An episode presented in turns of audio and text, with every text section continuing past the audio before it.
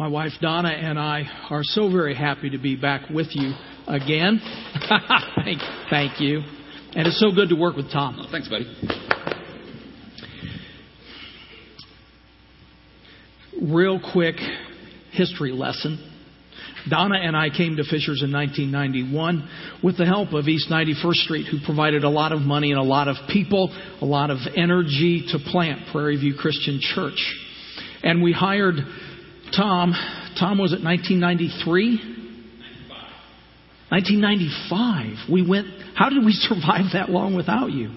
We, we hired Tom in 1995 as our first associate minister, and it is such a wonderful, wonderful thing to work with Tom again. The last time Tom and I worked together was the dedication for this, for this building. And you are a part of our legacy. And I want to ask you to turn this morning to Joshua chapter 24, and I want to talk about a legacy. I want to talk about your legacy. And to do that, I want to talk about a man named Joshua and his legacy. I think it's a very nice tie in that Tom and I get to share in seeing some of our legacy being lived out. Joshua was commanded by God to be strong and courageous. When we came to Fishers to plant Prairie View, it really did take a great deal of strength and courage to do that. But God blessed, God provided, and you are the legacy of that strength and that courage. The people of Israel who followed Joshua did do so with strength and courage. They marched into the promised land and they defeated most of the inhabitants of the land. And I want you to hold on to that phrase, most of. They were commanded to destroy all of the inhabitants of the land, to conquer all of the cities, and to kill and to drive out everyone. But what they did was they took the cities and they took the countryside that was easy to conquer. Enough for them to be comfortable, enough to, for them to provide for their families, and then they quit. And we're going to see a little later on that that was a terrible mistake.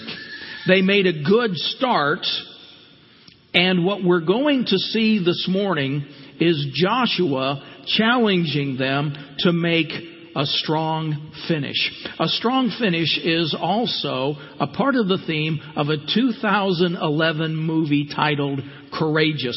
In the film, four men were challenged to be more than just good enough.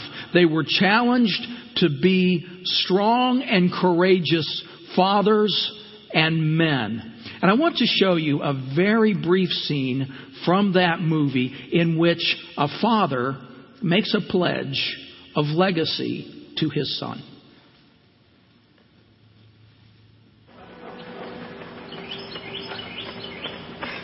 Okay, hold on.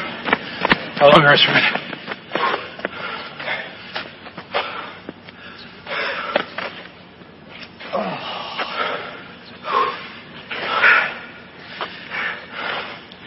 want to talk to you for a second. Okay. I know every day I live, I realize I need the Lord more. I don't feel like I started well.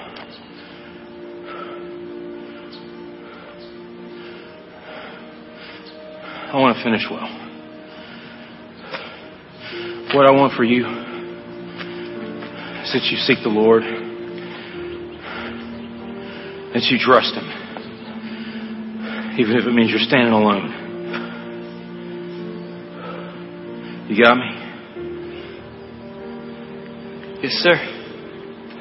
Now, before I beat you to the corner, Oh, you're not going to beat me to the corner.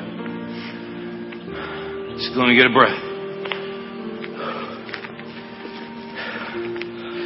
Okay. What is that? What? Hey! You gonna do that? The man in the film clip was courageous. It took courage to say to his son, I didn't start well. But he was also a man of strength because he made a commitment to finish well. And to finish well does take a great deal of strength. Joshua was challenging the people of Israel to finish well. And that is the challenge that is before us this morning to finish well. So I want to read to you from Joshua 24, verses 14 and 15.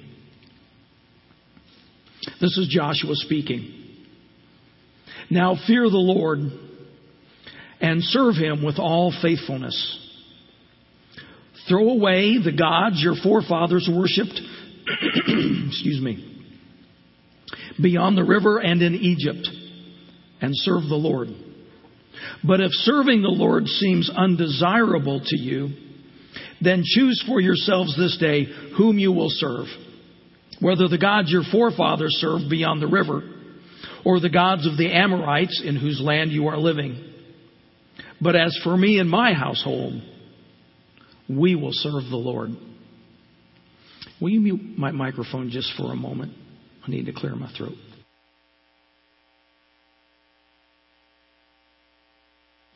Thank you. Joshua instructed the people of Israel to fear the Lord and to serve Him only. That was going to take strength and courage. He was instructing them to abandon family tradition. He was instructing them to leave behind the values, the traditions, the practices, the habits of their fathers, their grandfathers, and their great grandfathers, of their mothers, their grandmothers, and their great grandmothers. It was more than just tradition. He was asking them to leave what was familiar, what was comfortable. Joshua was telling them to move outside their comfort zone. And more than that, they were going to have to be different than everyone else living around them. Everyone else living around them worshiped false gods. So this is what that meant. When the Philistines had great crops, and the Israelite crops, oh, bless your heart. Thank you, Ben. Oh, it's just my throat, not my feet. Oh, it's for the, oh, thank you. Thank you, Joshua.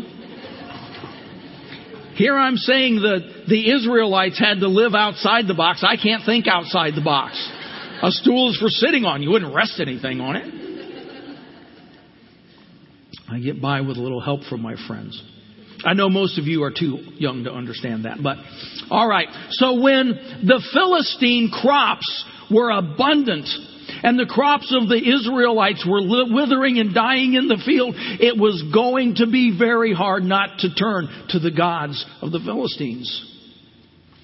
And when the Canaanites' herds were multiplying and growing, and the herds of the Israelites were barren and diseased, it was going to be very hard not to turn to the Canaanite gods that they called Baal. Right now, we, right here in America, are facing a similar challenge. In the past two decades, the religious landscape of our culture has changed drastically. False gods and false prophets are growing in popularity in America. When we, when we planted Prairie View, Eastern mystic religions were, were really on the fringe of American culture. Now the Dalai Lama is frequently a guest on the Today Show. Mosques are being constructed around our country in greater numbers than ever before. The Buddhist concept of karma is becoming more than just trendy in our culture. It is creeping into the vocabulary of the church. What goes around comes around. You've heard that. In my next life, I'm going to. Those phrases are rooted in Buddhist philosophy. But they're so common in our culture that I would not be surprised to discover that those expressions have been uttered in your home. Or maybe even in this building that has been dedicated to the glory of Jesus Christ. I stand before you today to echo the instruction of Joshua. Now fear the Lord and serve Him with faithfulness. Throw away the gods of your family. Throw away the gods of your coworkers and your friends and your neighbors and your classmates and your teachers and serve the Lord. That was the challenge of Joshua. And he followed that challenge with some instruction. At verse 15 of the text that we read, Joshua said, But if serving the Lord seems undesirable to you, then choose for yourselves this day who you will serve. Whether the gods of your forefathers, your forefathers served beyond the river, or the gods of the Amorites in whose land you are living. But as for me and my house, we will serve the Lord. Joshua challenged them to choose. They could not ride the fence. Either they would serve the Lord all the time or they would serve the Baal some of the time. What ended up happening was that they did try to ride the fence. They never gave up the worship of God, of the Lord, of Yahweh, the God of Abraham, Isaac, and Jacob. Now, at the beginning, I told you that they didn't drive out all the inhabitants of the land. And their neighbors were worshiping false gods. And that became a real problem for the people of Israel. What they did was continue to worship Yahweh. They continued to offer sacrifice to Him. But from time to time, they would mix in a little bit. Sacrifices to foreign gods for their comfort and security.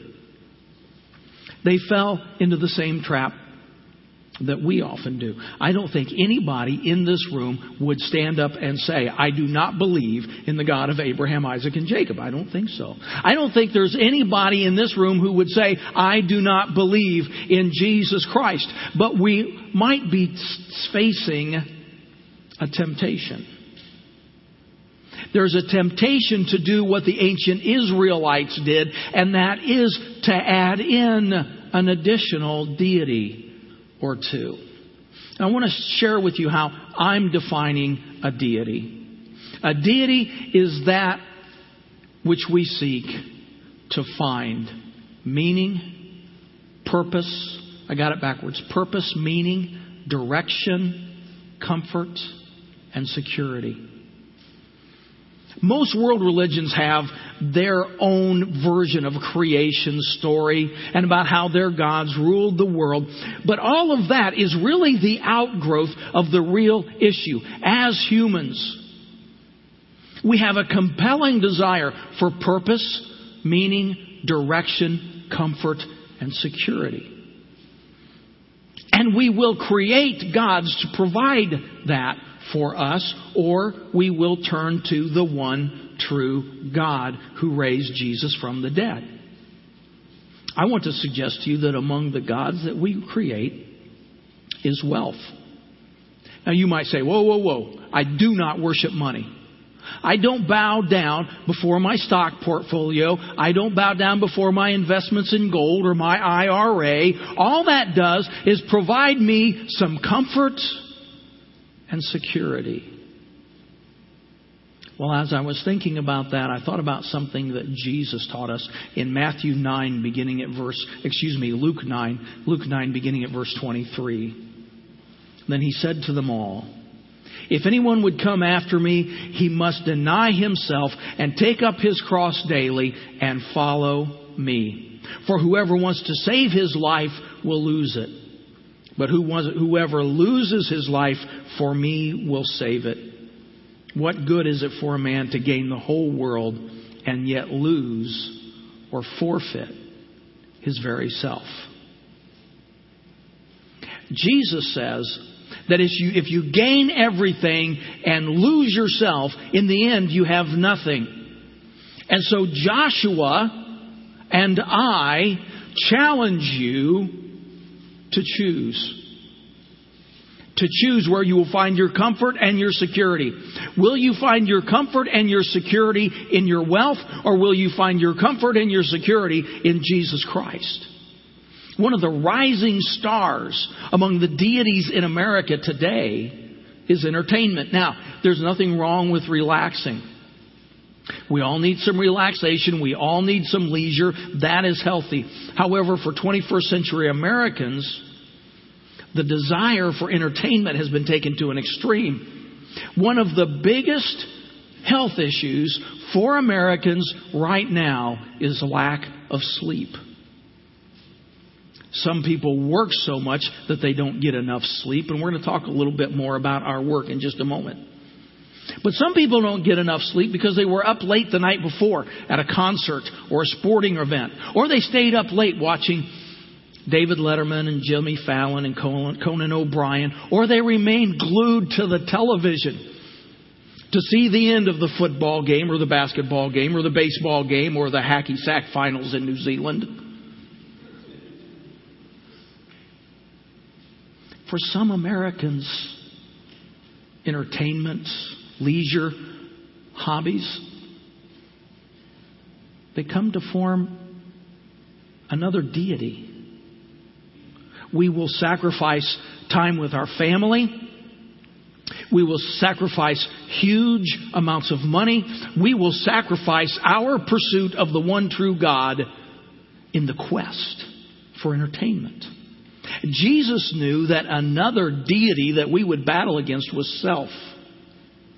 That's why he told us to deny ourselves and follow him. I want to ask you to consider this statement. If you are not denying yourself something to follow Jesus Christ, you probably are not really following him. A few moments ago, I defined a God as that which you turn to to fulfill your compelling desire for purpose, meaning, direction, comfort, and security. And we talked about comfort and security. Now I want to talk just a little bit about purpose and meaning. And we all, I, I want to start this by saying we all need to work. Stay at home moms are workers. Retirees have to work. They still have to keep up the house. They still have to keep up the body. God created us to work, and work is good. I recently read about a family that was trying to instill that value into a young, into a young boy. A pizza delivery guy rang the doorbell of a house. The door was open and through the screen he could see a seven year old walking toward him. In one hand he had a check and in another hand he had two one dollar bills. As the boy reached the screen door, he held out the check and pocketed the two dollars. The pizza delivery guy looked at the check and saw it was made out exactly for the amount of the pizza. Trying not to sound accusatory, he said to the boy, is it possible those two dollars might have been a tip? And the boy said, Yep. And a pretty good one just to walk from the living room and then go back. Work is a way of providing for our needs. It's a way to feed and clothe ourselves. However, most importantly, work is a way for us to honor God. Colossians chapter 3 verse 23 says, whatever you do, work at it with all your heart, working for the Lord, not for men. Where work gets out of balance is when we find our purpose and meaning in our vocation. Our career is not why God created us. Listen to to Solomon's conclusion about this. From Ecclesiastes 12:13. Now all has been heard. Here's the conclusion of the matter. Fear God and keep his commandments, for this is the whole duty of man. And the result of fearing God is keeping commandments. And the result of that is that God is glorified. God will be honored. And this is why we were created. We were created to glorify God. We were created to honor God. So find your purpose in that. Find your self worth in the truth that God made you and God loves you. Jesus made that very clear that we of we are of great value to our Father in heaven. Our God not only created us, He loves us. He cherishes us and He provides for us. Jesus makes that very clear in Matthew chapter 10, beginning at verse 28. Jesus said, Do not be afraid of those who kill the body, but cannot kill the soul. Rather, be afraid of the one who can destroy both body and soul in hell. Are not two sparrows sold for a penny? Yet not one of them will fall to the ground apart from the will of your Father. And even the very hairs of your head are all numbered. So don't be afraid. You are worth more than many sparrows. Here's what Jesus is teaching us find your personal worth, find your value, find your self esteem in God's love. God's love will not change, God's love never fails. And you can trust in this. God will not change his mind. And that is just that is just what makes idolatry so despicable.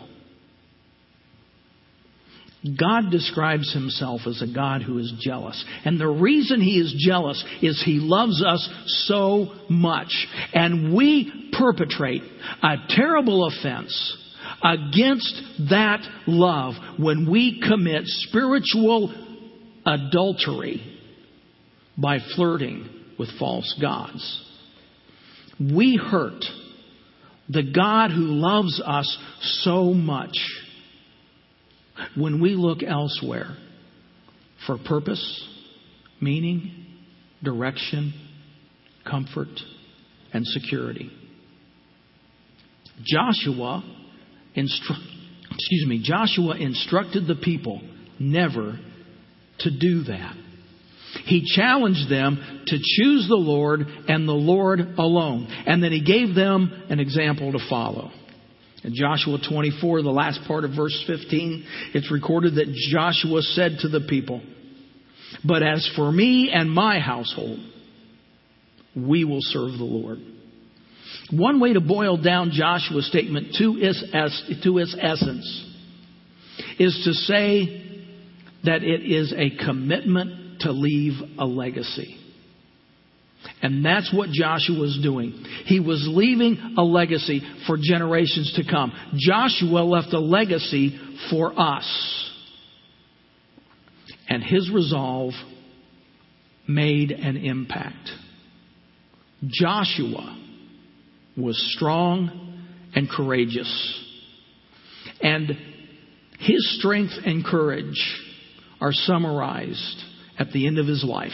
Joshua 24, verse 31. Israel served the Lord throughout the lifetime of Joshua and of the elders who outlived him and who had experienced everything the Lord had done for Israel.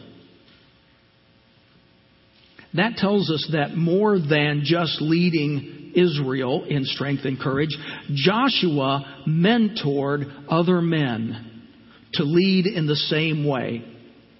And they did.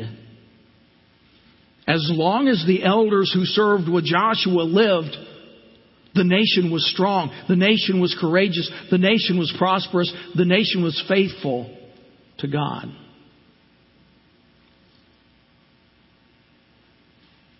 But that changed. Because those leaders did not mentor the next generation. The theme of the book of Joshua is be strong and courageous. The book right after Joshua is the book of Judges. The book of Judges has its theme as well. It's a different theme. Now we're going to find out how good a mentor I am And I'm going to ask Tom if he remembers the theme of the book of Judges. What was the theme of the book of Judges, Tom? Everyone did what was right in his own eyes. Tom is a good student. They were not like the people who lived under Joshua. They were not strong and courageous. They did what they thought would bring them the most popularity, the most leisure, and the most fame. And that included following their compelling desire for purpose, meaning, direction, comfort, and security wherever it would lead them, even if it took them away from the Lord. Israel was a nation that started well, but did not finish strong. And that brings me to you. What about you? How will you finish? How will you end your race? What will your legacy be? How do you want to be remembered? Do you want to be the remembered as the person who rooted for the winning baseball team?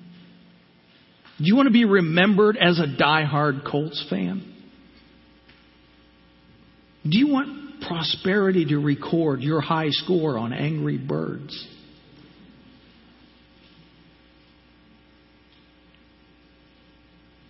I'm making the challenge that Joshua issued to you this morning. Will you live in such a way that at the end of every day you can say with a clear conscience and with a confident sense of accomplishment, today I picked up my cross and I followed Jesus Christ. Will you be able to end every day saying, Today I was strong and I was courageous? Will you accept that challenge?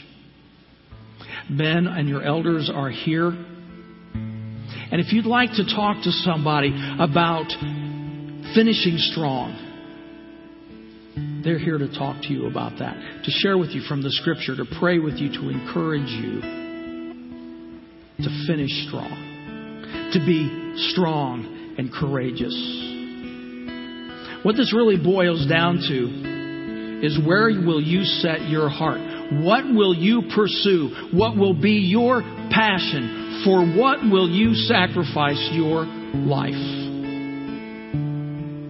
Tom's going to lead us in a time to remember that Jesus sacrificed for us. Jesus left a legacy of self sacrifice for us to follow. And our communion time reminds us of that sacrifice.